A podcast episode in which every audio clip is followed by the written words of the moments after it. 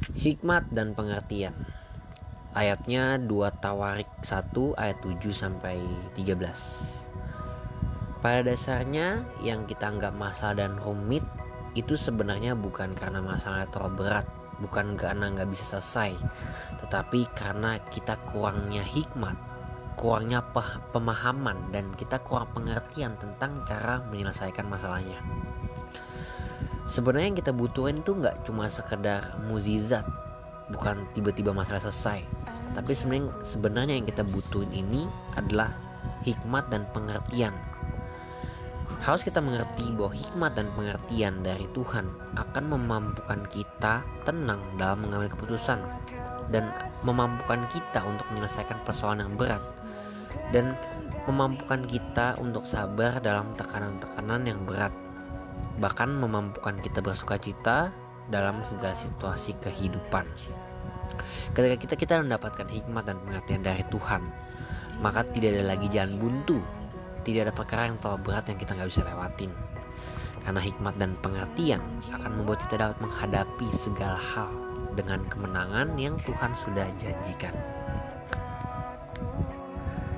Di ayat ini diceritain tentang Salomo, Salomo yang dapat permintaan dari Tuhan. Nah, yang lebih uniknya lagi diceritain di firman ini dikatakan saat Salomo dapat permintaan dari Tuhan, si Salomo ini bukannya malah minta kekayaan, bukan minta umur panjang, atau bahkan dia nggak minta nyawa musuhnya. Tapi yang dia minta justru malah hikmat dan pengertian supaya dia dapat uh, nyelesain permasalahan yang saat itu dia lagi menjadi raja Israel yang umatnya banyak banget. Dari sini kita bisa belajar dari tokoh Salomo.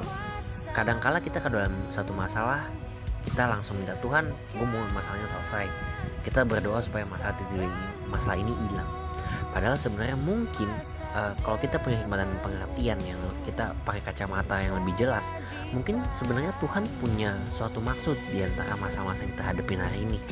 Mungkin Tuhan mungkin dengan masalah ini mungkin itu akan ngebentuk kita jadi pribadi yang jauh lebih baik atau mungkin munculin ide yang lebih baik yang ke depannya itu mungkin bisa jadi batu loncatan kita jadi orang lebih baik entah atau jadi sesuatu uh, mujizat ataupun berkat buat kita dan buat orang lain juga.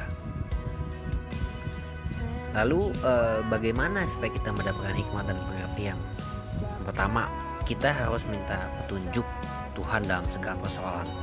Kadang-kala kita terlalu sok tahu kita adalah ada langkah dan keputusan yang harus kita ambil kita langsung ambil begitu aja. Kita ngikutin naluri kita pengalaman dan kemampuan kita. Pada saat gagal atau mentok kita baru menghadap Tuhan bahkan ada yang mungkin yang nyalahin Tuhan kecewa sama Tuhan harus kita sadari bahwa iblis punya banyak jebakan karena itu bagaimanapun pengertian dan pengalaman yang kita miliki mari kita coba selalu minta petunjuknya Tuhan juga apa yang kelihatan baik belum tentu itu baik. Apa yang kelihatan mengecewakan belum tentu itu tidak baik. Hidup ini yang terpenting adalah memahami kehendak Tuhan. Kedua, kita harus baik bergaul dengan firman Tuhan. Daud pernah bilang, e, aku bergaul dengan firmanmu maka hatiku diteruskan dalam jalanmu. Daud juga pernah bilang kalau dengan apakah seorang muda dapat mempertahankan kelakuan yang bersih selain menjaganya sesuai dengan firman Tuhan. Aku percaya kita semua manusia biasa, sekuat-kuatnya kita, kita pasti nggak bisa menjaga kelakuan kita tetap benar dan bersih. Selama kita nggak minta kuasa Tuhan, kita nggak bakal bisa menjaga kelakuan kita supaya tetap berkenan di hadapannya. Karena cuma Tuhan yang bisa mulihin kita secara sempurna. Karena cuma Tuhan yang bisa hapus kita dari kepahitan yang mungkin pernah kita alami, entah apa pun atau dari siapa pun itu aku tahu kita akan semua baik yang gaul tapi aku cuma ingetin jangan lupa kita bergaul dengan firman Tuhan juga ketiga kita harus memiliki hati yang lembut kalau dasar hati kita keras maka kita akan susah buat menerima namanya hikmat sebab hikmat itu berbicara da, uh, soal kepekaan kita kelemah dalam kelemah lembutan karena itu hanya orang yang hatinya lembut dan hati yang mau terbuka untuk Tuhan hati yang mau dengar akan suara Tuhan Inilah yang dapat dibimbing dalam hikmat dan pengertian.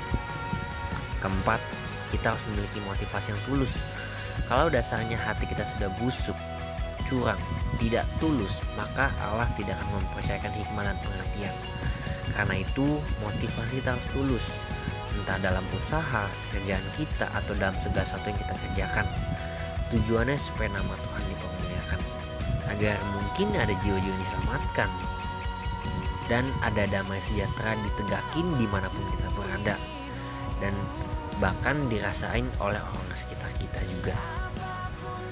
Saudaraku bagi sekalian semua dengar ini Semua kita sangat butuh namanya hikmat dan pengertian dari Tuhan.